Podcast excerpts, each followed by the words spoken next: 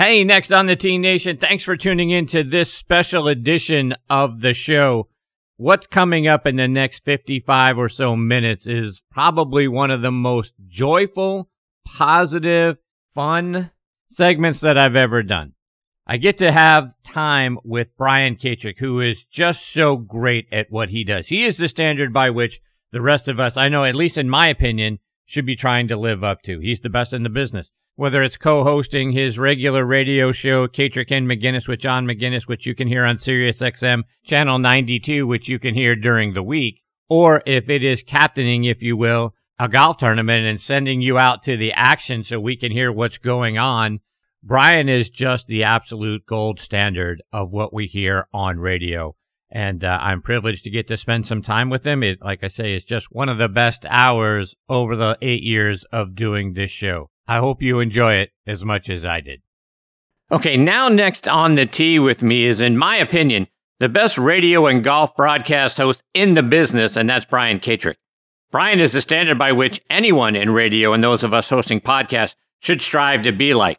He's positive, funny, knowledgeable. He makes hosting both his radio show with John McGinnis, Katrek and McGinnis on Tap, which you can hear on P G A Tour Radio on SiriusXM Channel ninety-two, plus radio tournament broadcasts look and sound easy, which we all know they're not. Brian is an Emmy Award winner. He's been hosting television and radio broadcasts going back to nineteen ninety-nine for entities like Turner Sports, P G A dot com, and now SiriusXM. Brian caddied out on the P G A Tour, the Champions Tour, and the L P G A Tour. Back in twenty thirteen, he finished seventh in the Golf Channel Amateur Tour National Championship. He won ten times out on that tour. Locally, he's won the Smyrna City Championship five times, and I'm very honored to have him with me today here on Next on the Tee. Hey, Brian, thanks for coming on the show. Chris, it is great to be on with you. You yourself do such tremendous work. I am thrilled to be here. I appreciate you, Brian. I always like to start with a new guest by going back to the beginning of when you first started playing the game. Who was the first person to put a club in your hand? Ooh, that's a that's a great question. So I didn't really have that that start as a child like everybody else did. Um, messed around with it from time to time. Uh, Went went on a golf vacation somewhere, and uh, somebody had dropped a three wood. We, we were staying, we were staying on a hole. Golf wasn't even a part of my life, but there was a three wood laying in the rough, and so my friend and I had picked it up. We didn't even know you were supposed to go turn it in. Uh, we picked it up and we played that hole a few times over the course of the few days we were there. We wound up leaving the three wood leaning against. So I'm hoping somebody got it back. Uh, didn't know what we were doing. Had no idea. It really wasn't until I, I met my my wife, and it was before we were married, but, but her family was the golf family. So it was pretty late in life before I got my first set of golf clubs. Brian, you're one of the most decorated players now around the state of Georgia. You've won several local amateur events. Talk about some of your favorite memories, and as your game got better and better, when you thought, you know what, hey, I might be pretty good at this thing. Uh, well, you're very kind to put it that way. I love your attitude. Uh, there's there's way better players than me. I've had a couple of shining moments, which have been nice. Uh, the, the early days of P G A Tour Radio, before, before satellite radio was even invented, I was working with a gentleman by the name of Greg Powers, the P G A Tour veteran, the lifetime member, and he's just such a great teacher. And we were working in Norcross because the office was in Norcross. He lived over there. He is a member, like all tour players are at all the T P Cs, so we could go over to T P C Sugarloaf. And so as a twenty-four-year-old, twenty-three-year-old, however old I was, I had uh, had expert eyes, just a great attitude. He's one of the great teachers. He won the national championship in the uh, P G A Junior League coaching that Sugarloaf team. So he's been coaching young people for a long time. But, you know, I'd go over there to watch him hit balls, and it would immediately turn into him watching me hit balls. So, and that went on for multiple years, where a couple days a week, I'm going to a T P C course with a tour player to hit balls until dark. it's not hard to get good, or at least get decent in a short period of time when you got that sort of uh, good fortune, that sort of guidance. So, so for me, I mean, I've, you know, I loved competing no matter what sport I played. Golf was an easy one to uh, try to compete with. Uh, you mentioned the Smyrna City Championships. That's uh, that's such a fun-natured, lighthearted event. But there's always ten or fifteen guys that are that are grinding and are trying to win it, and I was always one of those guys. So to come out on top of, of a group like that, when you got to write down your score for two days, and you know you got to really have to play by the rules. You got to keep not not everybody plays by the rules, but those ten or fifteen guys, we're we're pretty sure are all playing by the rules. Those are the only guys that mattered anyway.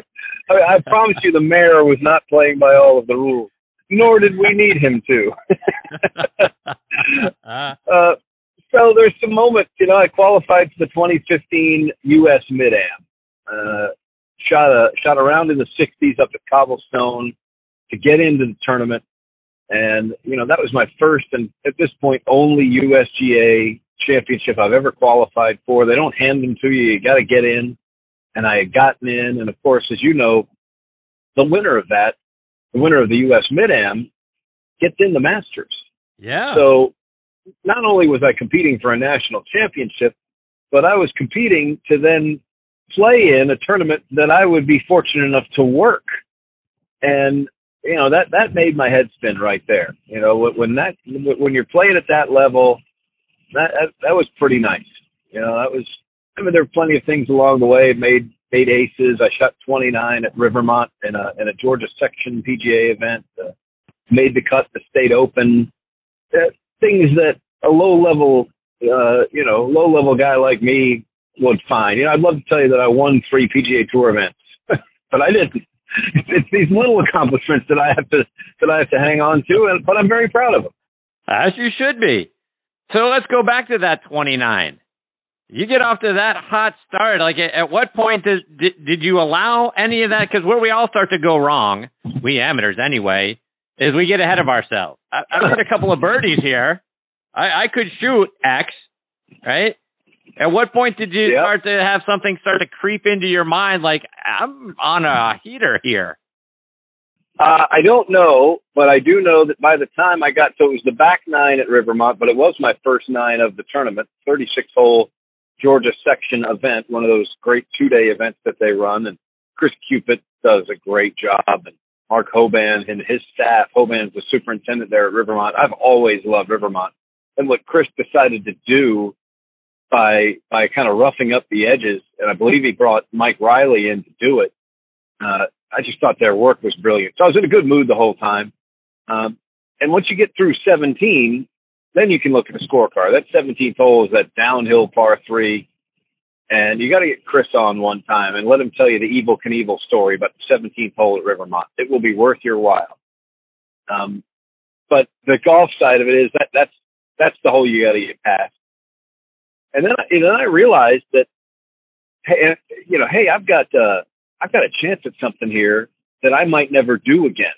And while that's probably the, terrible mental process to go through to, to be aware that this putt, and I, I hit it in there close, probably ten feet for a, for a birdie and what would be a twenty-nine. And I'm thinking a player of my caliber is probably only going to get one chance at this. And, you know, probably wasn't even going to get that chance, but here I was driving up in the cart and I had my chance. So I was, you know, I already had that one. Uh, so, you know, the thought was, this is probably going to be it. Then the thought was, this is a terrible mental thought process to have. And then the thought was, well, who cares? You know, none of this matters. I think it's left edge. Let's see what happens. And, uh, and I knocked it in. So I was actually, I did a great job of, I guess, not getting ahead of myself.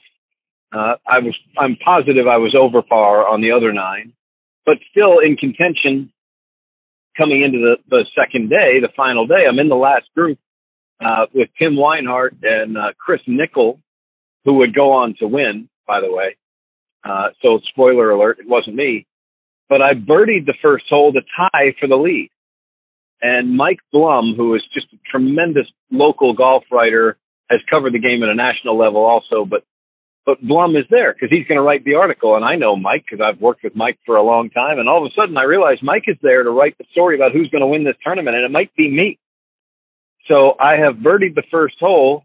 There are seventeen holes left to play. I'm tied for the lead, and I start giving him quotes. I've now I I did it I did it somewhat tongue in cheek. I did it a lot to piss Tim Weinhart off, which worked. But I did realize that maybe just because you birdied the first hole, it's not time to speak to the press just yet. And uh, I would go on to to resoundingly not win that golf tournament. But they can't take my twenty-nine away. Absolutely not. And hey, let's not undersell shooting sixty-six at Cobblestone either, by the way. And that's one of my favorite local golf courses. It's not easy out there. Talk about that round. Yeah, I, I don't know. I think it may have been sixty-nine. It was in the sixties. And the only reason I know it is uh, because we had some we had some lineup changes at SiriusXM going on at the time. And uh, John McGinnis, my partner, is just, just the greatest partner ever. And for whatever reason, the dominoes fell to where we were doing the morning show that morning.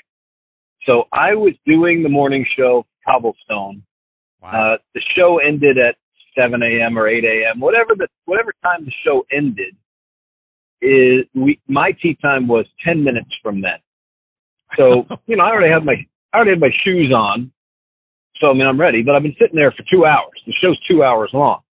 I was there before the sun came up, so it's not like I hit balls and then did the show for two hours. I'm sitting in the back seat of my truck doing the radio show because our remote equipment has the ability to do that. We're we're very lucky. Uh, so, so, and, and they're taping the show. They're going to rerun that show in the afternoon, but we're on live. And the last thing John says to me before we before we end the show, and I got to get out of the truck and go to the first tee, is, "Hey, just go shoot something with a six in front of it, and then you won't have to worry about the afternoon." And I just had that in the back of my head all day, and it was one of I just got goosebumps again because I got to send the text later in the day that said I shot something with a six in front of it, and I think it's going to be good enough, and it was. So wow. it was it was a day. I'm not sure that I even made a bogey. I may have made one. Just one of those days where plodding along and plodding along, and kind of, you know, the pessimistic view was you waiting for the waiting for the other shoe to drop and for something bad to happen, and finally we get to the the last hole and nothing bad had happened yet.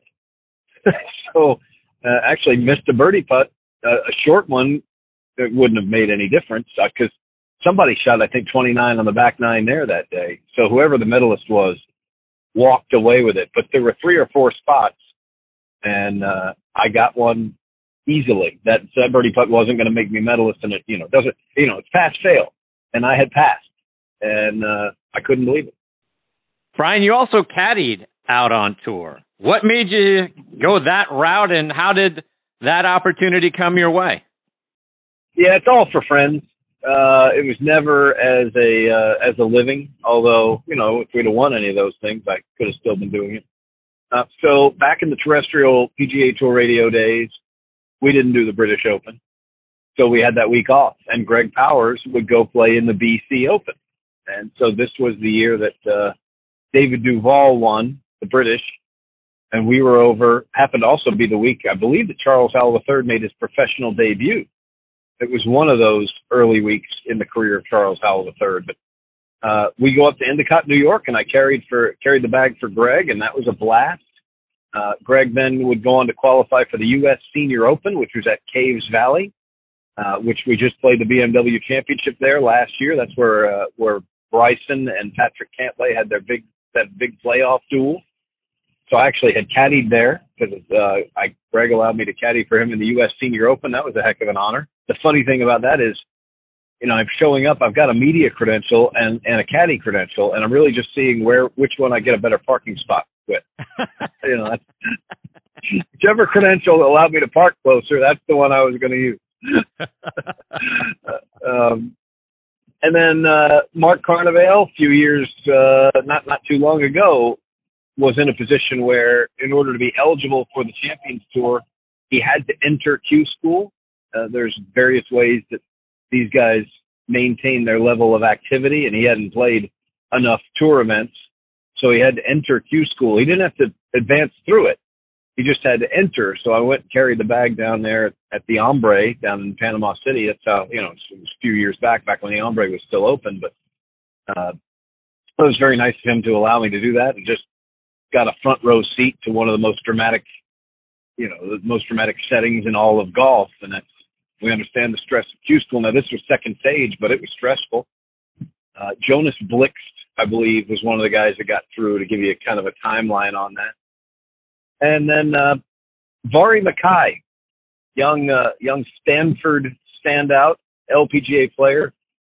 Uh, I had met her another week that I caddied for Greg Powers out at Pebble Beach in their fall event. And uh, I had known Vari McKay's name, and it's not spelled Vari McKay. That is not what it looks like. So I saw it, and I went up to her and said, you know, I said, "Hey, Vari," and she just lit up because somebody knew how to say her name. And uh, and so we we had a developed a good relationship that week. And she came to town, sure enough, to play in the Chick-fil-A Charity Championship one year without a caddy. She called me up, said, "Hey, can you, you know, are you free? Can you carry the bag?" And because now there there's one, Chris, where she had met me as a caddy, so this could have taken off. uh, and I came. Uh, I was like, absolutely, could couldn't wait. Uh, among the folks we played a practice round with, played practice round with Natalie Gulbis. Michelle Wee was in that field. I remember she teed off right in front of us, uh, and I made sure to get over there to see. I wanted to stand on the first tee with Michelle Wee because I wanted to see how tall she was. I feel like one of the, not to get sidetracked, but one of the great injustices in her career was all of the all of the exaggeration. The, the media didn't do her any favors. You know, by the time that she was fifteen years old, I think we had her at about six foot four. I'm not sure. I'm just like, goodness gracious, we're not, we can't even get her height right. If we're not helping this young lady in any way, somebody said, you know, hey, we should put her on the Ryder Cup team. I'm like, pipe down. Uh, you know, you're not, you're not helping her. So I remember sauntering over just to get a look at her, and uh, she was very tall. I didn't bring out the measuring tape and measure her. I'm six foot two.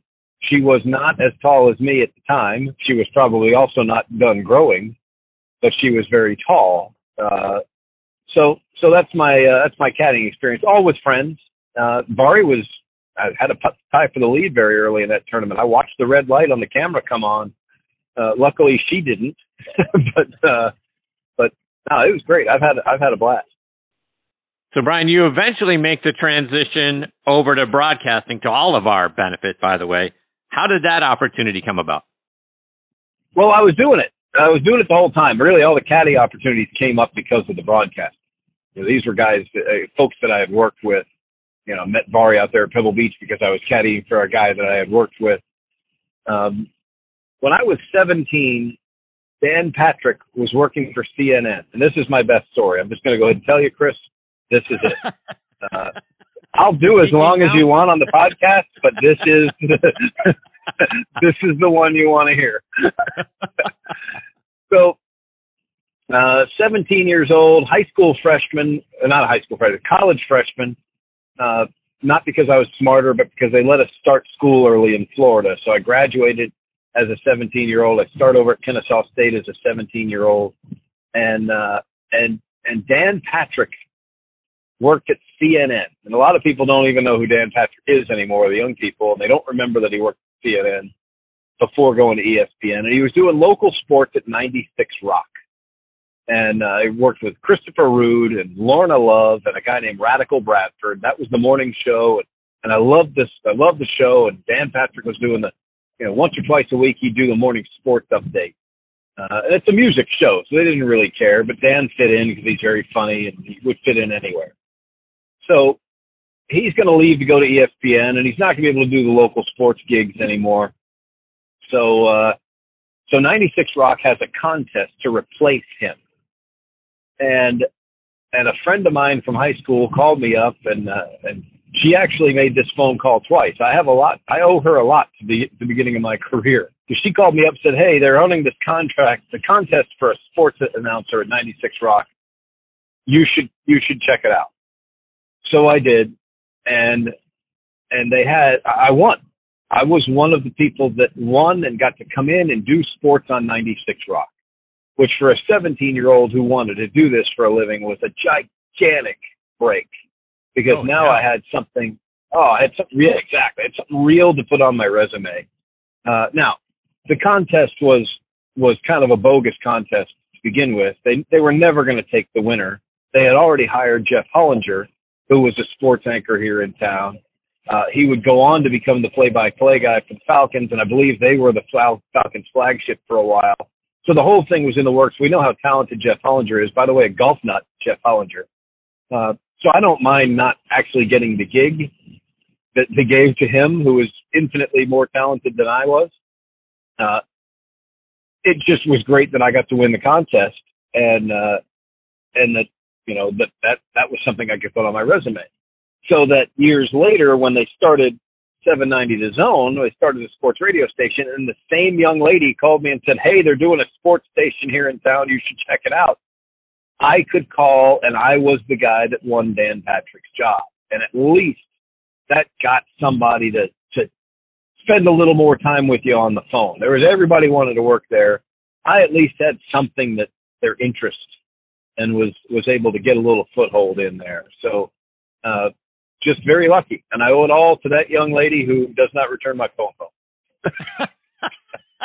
It was a high school. We were high school flames, Chris. We were, she's married with kids. I'm married with kids. I don't even know if she knows how instrumental she was with those two phone calls. But uh, but there you go, Brian. Like I said in your intro, you're the standard now by what great hosts sound and act like. Talk about your style. How'd you develop your style? Well, uh, you're very kind to say that. Uh, I watched, I, I became a golf junkie because of all this, and uh, uh, loved Jim Nantz. And he was working with Ken Venturi at the time. They had Faraday and McCord on the golf course. And, you know, those guys were irreverent and they knew their stuff and, and quite funny. Um, the, uh, the A B C crew at the time was Mike Tirico, who is just tremendous. And when he didn't do it, Terry Gannon did it. You know, we all know how good Terry Gannon is. Um, and, and Tirico was working with Azinger and Faldo. So, you know, pretty strong team there. And of course the N B C crew had Dan Hicks and Johnny Miller. Uh, so those are the guys that I decided to, you know, really pay attention to. Plus on P G A Tour Radio, we had guys like Dave Douglas, an old U S, uh, W S B veteran. Uh, who is just just a tremendous, solid sports guy. Grant Boone was one of the voices on P G A Tour Radio. Uh, I learned a lot about professionalism from Grant Boone. A guy like DeWitt Long, same thing, who is just ultimately funny. So I was just surrounded by good people, was in a position where I could soak it all in. And then when it came my time, I think you heard a little bit of, of all of those guys uh, and, and what I do. And the fact is, when we're doing radio, which is that's a big part of my gigs now, but uh, when we're doing radio, the audience doesn't have time for a ton of shtick. I mean, they're busy. They're, they're doing something. You're not watching it. There's so many facts that we have to give you just to paint the picture that we don't have time to get mired in a lot of the background information and the color information. Uh, it allows me to just be factual and basic, uh, which is nice. I, I loved Skip Carey growing up. I, I delivered pizzas when we had Skip Carey and Pete Van Wieren and Ernie Johnson doing radio for the Braves. Uh, you know, that that that's the style era, and those guys were all business. Now, there was a sense of humor that you would hear from time to time in there, but, you know, these were these were bad Braves years too, you know. so uh So my style is, look, I'm going to give you the information you want. Uh, I'm going to give it to you as cleanly as possible. And then if there's some time left over for a nugget or a joke, you know, we got to get my color guy in there. But if, if we get done with what you need to know, then we'll give you something that we want you to know. Uh, because of that, you know, the role is pretty well defined. And, and I like that. Low definition makes, uh, makes it easy for me. And Brian, you're also great at being the point person during a golf tournament, during those broadcasts. So how do you develop the ability to have the producer in one ear telling you this, that, and the other. You're listening to that person. You're also talking to somebody who's out on the golf course. You're also listening to what they have to say, all without, you know, missing a beat. Talk about developing that skill. Uh, there's just, there's, you know, it's weird, Chris. You're very kind to put it that way. That is a skill that is completely useless in the rest of regular life, except at the drive-thru. The whole car can tell me their order while I'm talking to the speaker, and and we're going to get it. uh, that's the only place in real life uh, that ability comes up. You know, there are guys, it comes up in radio more than more than in T V, because silence is okay in T V. Silence can be your friend. So the producers can pick their spots, and I can just be quiet and listen to what they're saying. But on the radio, I've been very fortunate to have some incredibly talented people in my ear. And it's it's really just a, just a couple of them over the years, and we've had long stretches. It started with a guy named Marion Stratford. It's just trust. That's the word. It becomes trust. I trust that he's not telling me something at a time when I'm going to have to do something else. You know, during a winning call, they're not talking to us. They're not talking to us. I also trust that what he says is implicitly true and important, because a lot of times, much like Ron Burgundy, I'm just going to repeat it. I'm not actually going to run it through the filter. I'm just going to say it. Uh, lately, and when I say lately, I mean for the last twenty years, it's been a guy by the name of Jeremy Davis, who is just the absolute best at this in the business, uh, television or radio, period. Uh, what, it's so much harder on the radio. That's why I say that. No offense to, to the, uh, you know, to the Tommy Roy's of the world, um, you know, or the Keith Hirschlands. Radio's harder than T V, and they'll tell you that. Uh, Jeremy Davis is just incredible. And then there's another guy that has worked with Jeremy. I've worked with him for just as long, named Justin Ware. And, and we just know each other. We love each other. We've been doing this for so long. They trust me, and I trust them. And you don't get it overnight. And so that's how that skill gets developed. They're very good at picking their spots to talk in my head. I've gotten used to them in my head. Uh, and the only other time it ever comes up is we, we will do conference calls for SiriusXM from time to time. And so I'll be over at Dogwood playing with my guys, and I'll have the, the phone in the, you know, have the little earbud in. And they're like, how can you play while you're doing a conference call? Because uh, I have to participate in the conference call. Well, first of all, everyone on the conference call understands that I'm on the golf course, and they're, they're cool with it because it's a golf call, which is nice. And second of all, the people that are talking are the people that have been talking in my head for twenty years. So it's not a big deal. That's great. You mentioned Keith Hirschland, who's a good friend of the show. Talk about working with Keith. So I've never worked with Keith. How about that? Right. Sorry. Next question. Yeah, no, no. It's uh, of all the, I love Keith. I read his book. His book is fantastic. I've worked with so many people that have worked with Keith. I, I definitely am familiar with his style. I watched so much of what he did. I loved the old Canadian Tour broadcast that he was doing back when they did the Myrtle Beach swing and they did the Texas swing. They played everywhere but Canada for one summer, and Hirschland did all those. Uh, he was he was such a visionary for the stuff he tried to do and the stuff that he did. And uh, Jerry Foltz is a good friend, and I know he and Keith are close. Uh, and so so I've never I've worked in my life. I've worked two hours of my entire life for the Golf Channel, where I was getting paid. Now, a lot of our stuff on P G A Tour Live shows up on the Golf Channel. I've done plenty of projects that have been on the Golf Channel. But as far as where, and this is, nobody really cares, but as far as where the paycheck comes from, there's only been one one gig, and it was one hour a day for two days where they were actually testing some equipment in Atlanta. They needed a guy to come over and help them out. It was at the East Lake Cup, and it was not with their television broadcast, the East Lake Cup. It was just they were testing something, some stuff that I believe they actually are using now. Um, but the funny thing was they had to, they actually had to pay me.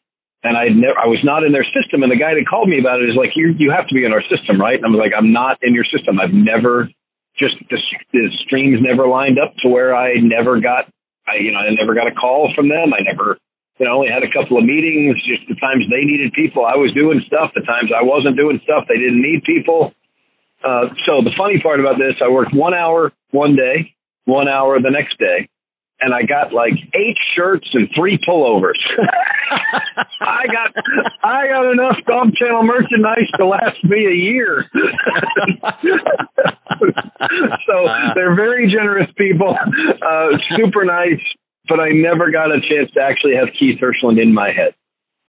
Brian, let's switch gears a little bit. Live Golf is dominating the golf world right now, and it, it kind of feels like perhaps Jay Monahan grossly underestimated what threat that uh, Live Golf was going to become. Are you surprised where we're at right now with this whole thing? Uh, yes and no. So I will I will take issue with that. I don't I don't know that Jay underestimated the threat. Uh, and, and here's why I will say that.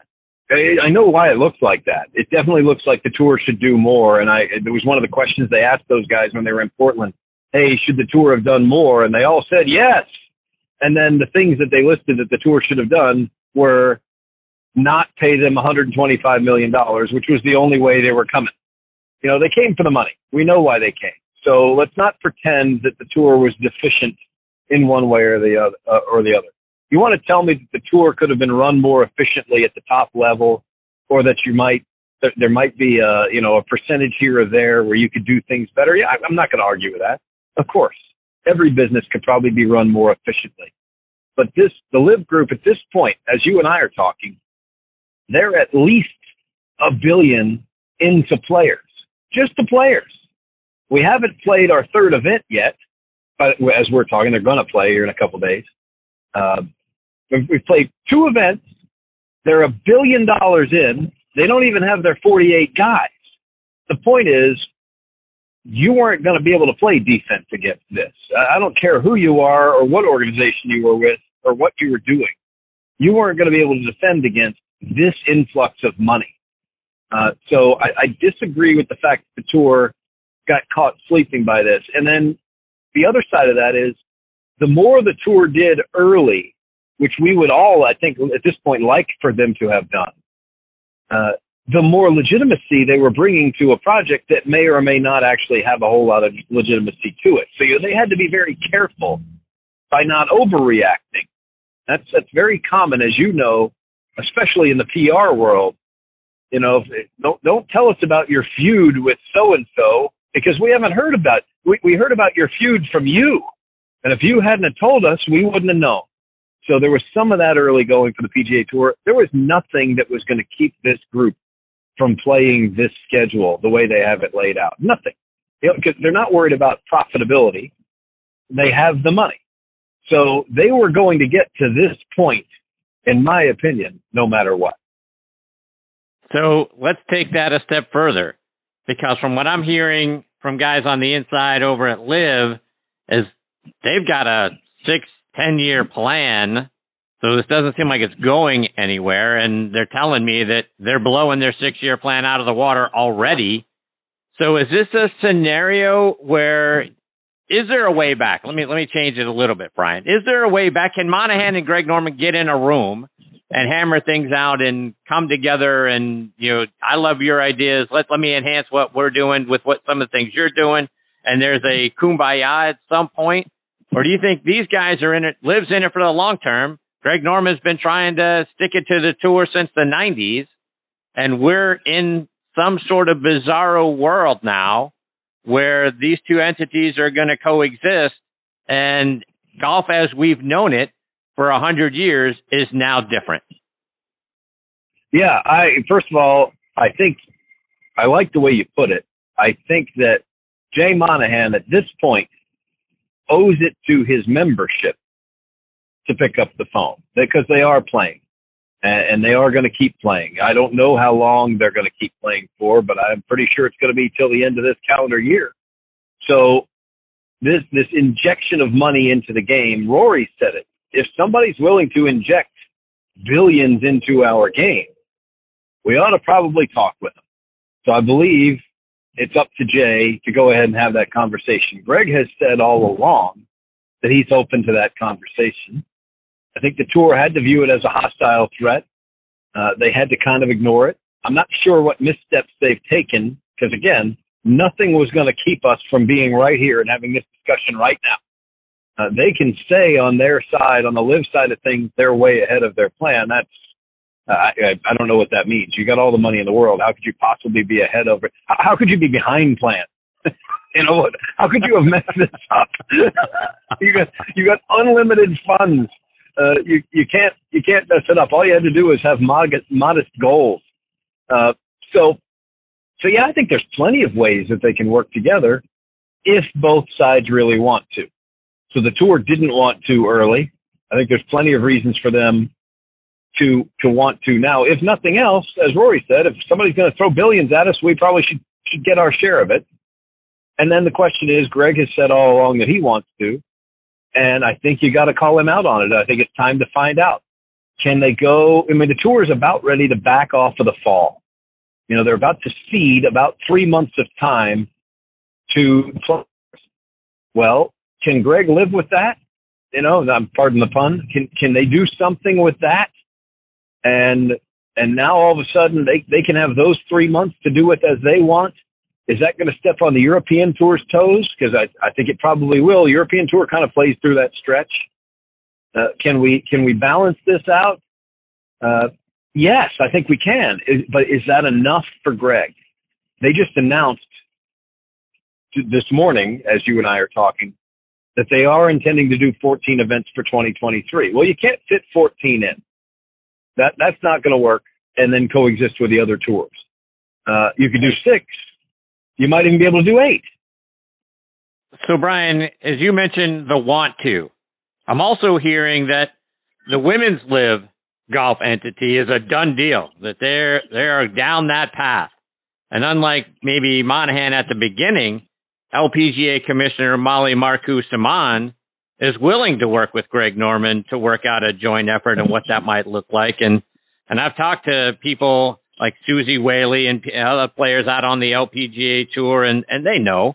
I mean, if Liv comes swooping in with crazy amounts of money, the L P G A Tour is dead. How do you think that that thing is going to play out between coming together? Could that be a model? Hey, look, here's here's how we work together, you know, cohesively with the L P G A Tour. Could that be something that goes over and helps them come together with the P G A Tour? Oh, yeah, sure. Uh, that's, so there's a lot of angles there. First of all, the P G A Tour has a marketing partnership with the L P G A Tour, and that should have been commissioned. If it wasn't, and I don't know if it was or wasn't, should have been one of Commissioner Monahan's first calls is, is over to the L P G A Tour, say, hey, you guys, we're going to, we're in, here's three events, you know, what, whatever it is to lock them down. The problem is you can't lock them down. And that's where you get to the other angle of this. And that's the socioeconomic, geopolitical, this, because it all it always becomes political side of things. Uh, You know, there, there's supposed to be some backlash. You know, what what about human rights? What about women's rights in Saudi Arabia? That's that's what we were hearing from a whole lot of folks very early on in this. Well, that seems to have gone away.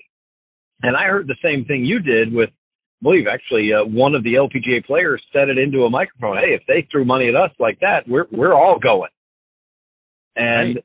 And I understand, you know, the L P G A Tour has been has been underfunded and underappreciated for a long time. If they got funded and appreciated, you know, they're in, and I don't blame them. So, so yeah, I, is it a step, a first step towards possible coexistence? Yeah, you would hope so. That would be, that would be awful nice. But I, I back up a half step. Where's the outrage? Why is it okay for the women to go, but it wasn't okay for Phil to go? Nobody really feels bad for Phil. I'm not telling you to, you're supposed to feel bad for Phil. But remember when everybody hated Phil and why they hated him? Well, why aren't we going to hate all the L P G A players for going? You know, why aren't we going to hate Molly Marcoux-Simon for answering that phone call? You know, wh- where's all the hate? It'd be wonderful if all the hate's just gone. But I think the golf world's going to owe Phil Mickelson a gigantic apology. And I'm not a Phil Mickelson apologist. But I think a whole lot of folks are going to have to be, because there's a whole lot of social justice warriors out there that were saying, oh, this would never happen if the women were involved. This would never happen, you know, blah, blah, blah, blah, blah. Well, now apparently everybody's involved. And, and honestly, it's a little annoying to me that As soon as the money started getting gets aimed in your direction, then your your outrage goes away. and that's and that's that's a whole lot of folks in this game that were taking strong stands until they got a check written to them, and uh, it's just annoying. Uh, would it be good for golf? Uh, would it be good for the women's game?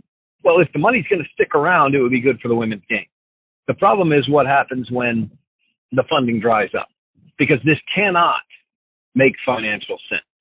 What what you need is the, the crown prince here to say, well, look, I just love golf and I'm going to support it forever. Well, I don't know what forever is, but I bet you he's got enough money to do it. But you right. can't have them all of a sudden have to make sense, because you can't you can't get profitable with the amount of money you spent just on the players, just on the men's side right now. There's not a T V deal in the world that's going to bail you out of that. There's not sponsorships in the world that's going to bail you out of that. So they're already into the world of make-believe as far as funding's concerned, and I'm not mad at them for it, but you can't balance the books. So questioning the future, I think, is these are the right questions to ask. How long, but you say, how long can they keep it up? They can keep it up as long as this guy wants, because they're making all the money they need. How long is he going to choose to keep it up? Because as soon as he pulls out, we can't keep writing checks this big anymore. So to take the outrage piece, I'm mean, curious to get your thought. I mean, all of a sudden, right, anytime you start pointing a finger at somebody else, right, the the social detectives are going to get out there and they're going to start trying to look into your background and figure out, you know, what skeletons you're hiding. Right? So we know now yeah. that FedEx has pumped in four hundred million dollars into infrastructure and developing business over in Saudi Arabia. Heck, the L P G A Tour, talk about human rights issues, the L P G A Tour had a tournament scheduled in Shanghai, China, a country or a continent, however you want to look at it, that we had a diplomatic uh, uh, boycott of for the for the Olympics.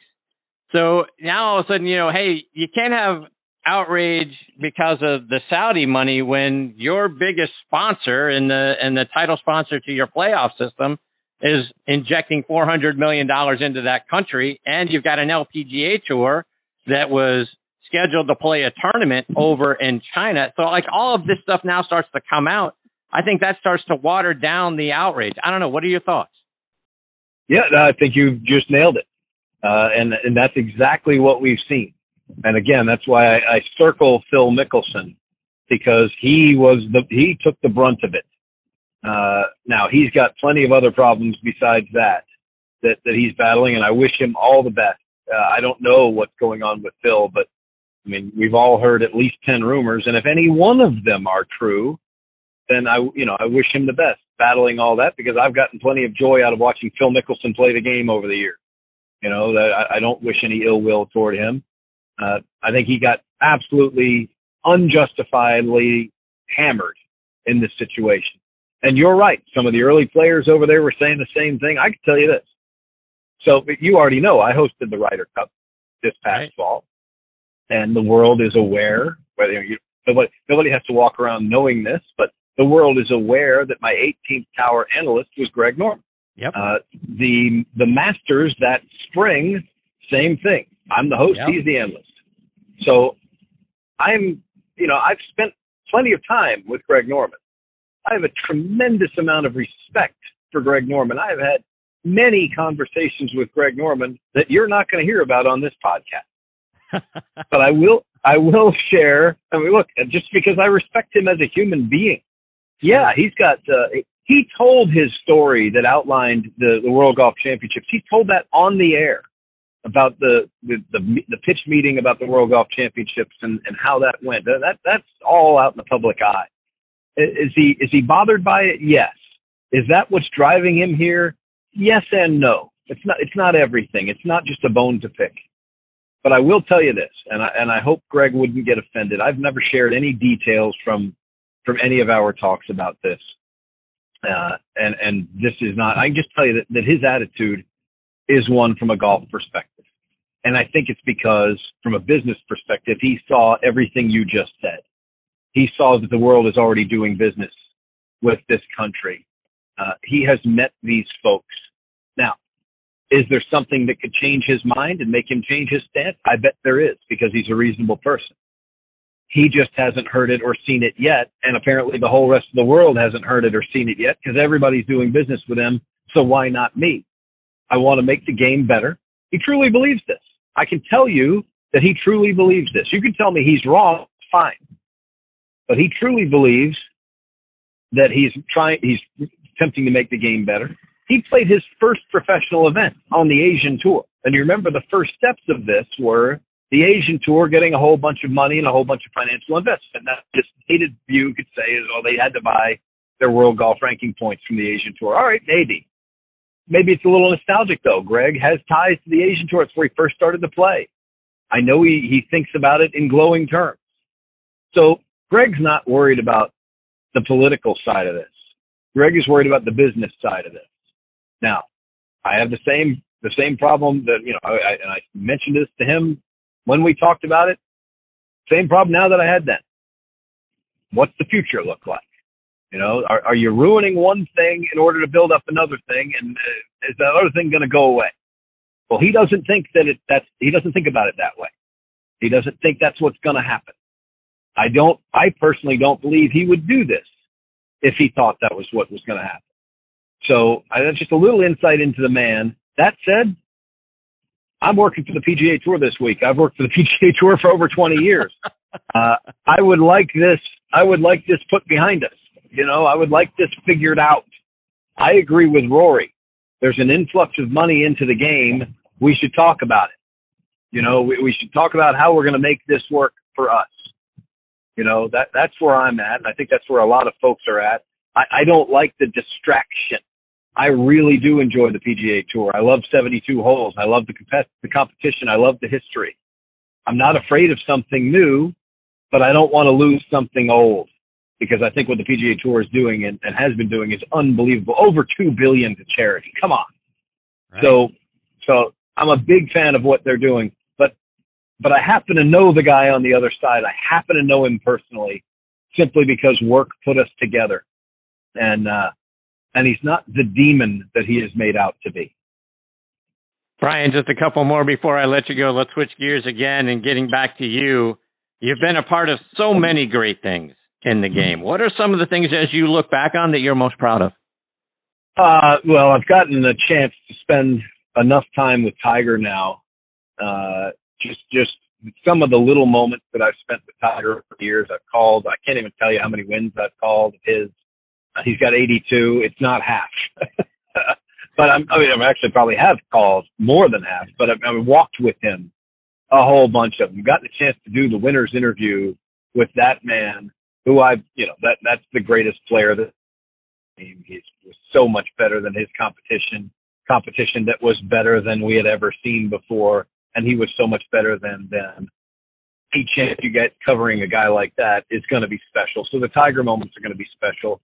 I can tell you that Tiger's got a a wicked sense of humor uh, that I have always appreciated.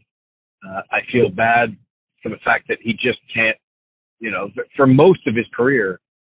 He couldn't stop walking, you know, you just couldn't, because as soon as you stopped walking, they were going to crush you. Everybody that, that was looking at you is going to come up, and they all have a, a little story they want to tell you about the one time that you did this and they were standing there watching. He would still be in Milwaukee in nineteen ninety-six if he stopped and talked to everybody. It, you know, he just, he just couldn't, you know, he, just, he would never get anywhere. So I feel bad because I think he really would love to talk to people. I know he loves talking to people. I've seen him love talking to people. So, eh, you know, the fact that I got to cover the greatest is uh, is the thing I think I'm going to be most grateful for. So along those same lines, when you look back on some of the moments and the, the tournaments and the people that you've talked to, are there some memories that, you know, boy, when you reflect back, still bring a smile to your face? Oh, yeah. Uh, well, how about the twenty nineteen Masters? Um, my son, so my son, who is nineteen now, not a golf fan, plays a little bit, but you know, he, he's he's okay. He doesn't really. It's just not. He doesn't live this. Um, he wanted to go to Eastlake when Tiger won the Tour Championship, and everybody followed him up the eighteenth fairway. Uh, so they come home from church, and uh, and and I'm like, okay, hey, looks like Tiger's going to win. Why don't we uh, why don't we head on out? And he's like, I, I wanted to see it. I wanted it to be a little closer because Tiger was like five or six shots up at the turn. So Henry was fourteen at the time, something like that, fifteen at the time. So I'm not going to force him to go to a golf tournament if he didn't want to go. And he just gave me enough to know that he didn't want to go. So we didn't go. And then, you know, it gets close. And then that scene happens at the end and we would have been right in the middle of it. So there's one that I missed. But what that, that led to was, Right after he turned, right after he got his driver's license, he still hadn't really spent any time on the road, on the highway. We get to April of the twenty nineteen Masters, and he wants to come watch because, once again, Tiger's in contention. And my position is out there at fifteen and sixteen.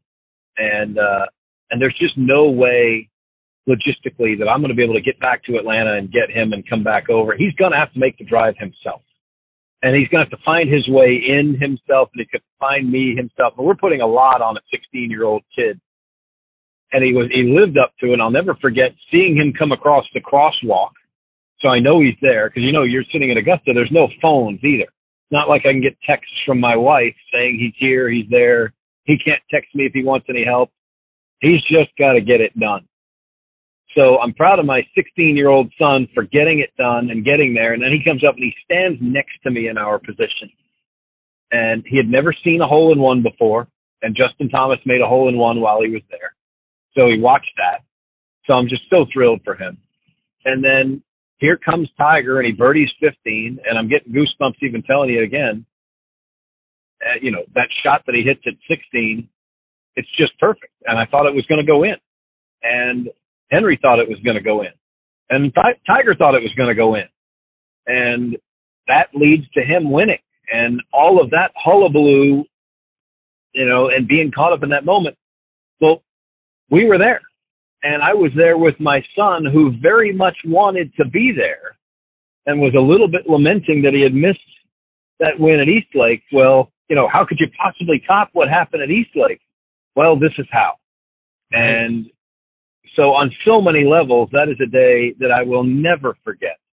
And, you know, it just tells you, you know, I've been, I've been, again, very fortunate to be doing this during the Tiger Woods era, because so many of those moments transcend, because you think of little things like, oh, my son had just gotten his driver's license. You know, things like that that we wouldn't think of for a run-of-the-mill major championship if such a thing exists, you know, but. But it was, when it was Tiger, it was a little more special than we remember. Well, Brian, before I let you go, remind our listeners again, how can they stay up to date with all the great things you're doing? Follow you on social media, and then obviously listen to the show and listening to you cover, you know, golf tournaments for the rest of the year. Well, I'll be on P G A Tour Live for the Rocket Mortgage Classic. We're going to start at sunup on, uh, you know, pretty much every day. Can't wait for that. Uh, working a few more P G A Tour Lives this year. Uh, very excited about those. That's a that's a whale of a project. John McGinnis and I are on SiriusXM P G A Tour Radio every uh, every afternoon. Now, if they're playing a, a golf tournament on a Thursday or Friday, we're not on. But if they're not playing a golf tournament, we are on. So uh, weekdays, four to six p.m. Eastern time. That is, uh, we were told, the most listened to golf show in the world. I don't know how you could ever prove that, but I also don't know how you could ever disprove that. So I'll take it. We got thirty-three million subscribers, and we're on in the afternoon. So uh, that's pretty good. Uh, so I, I don't, I don't think we have everybody listening at the same time, but I can't tell you for sure. So, uh, and he's just a tremendous partner, and you know. Uh, on locally in Atlanta, six eighty The Fan on Sunday mornings. Been doing that show for a long, long time. And uh, thankfully, thanks to folks like yourself, and pretty much just you, uh, and you're so overwhelmingly positive on the social medias, uh, people can find me on Twitter at B Katrek. Now, I don't ever tweet anything, but uh, but thanks to you, you uh, you pump me up. So uh, So I'm over there, and maybe someday I'll tweet something. Brian, you're the best, my friend. I can't thank you enough for being generous with your time and coming and being a part of the show. I hope I get the privilege of catching up with you again sometime soon. Well, we got to play golf. I mean, you you live in the area that I grew up in. So it's just amazing, the coincidence that uh, you're across town. So we got to fix that, and we will. I look forward to that. I'm going to hold you to it, my friend. Brian, all, all the best to you and your family. Looking forward to catching up with you again soon. Thanks, Chris. You too. Take care, Brian. Hey, next on the Teen Nation, thanks for tuning in to this special edition of the show. What's coming up in the next fifty-five or so minutes is probably one of the most joyful, positive segments that I've ever done. I get to have time with Brian Katrek, who is just so great at what he does. He is the standard by which the rest of us, I know, at least in my opinion, should be trying to live up to. He's the best in the business. Whether it's co-hosting his regular radio show, Katrek and McGinnis with John McGinnis, which you can hear on SiriusXM Channel ninety-two, which you can hear during the week, or if it is captaining, if you will, a golf tournament and sending you out to the action so we can hear what's going on, Brian is just the absolute gold standard of what we hear on radio.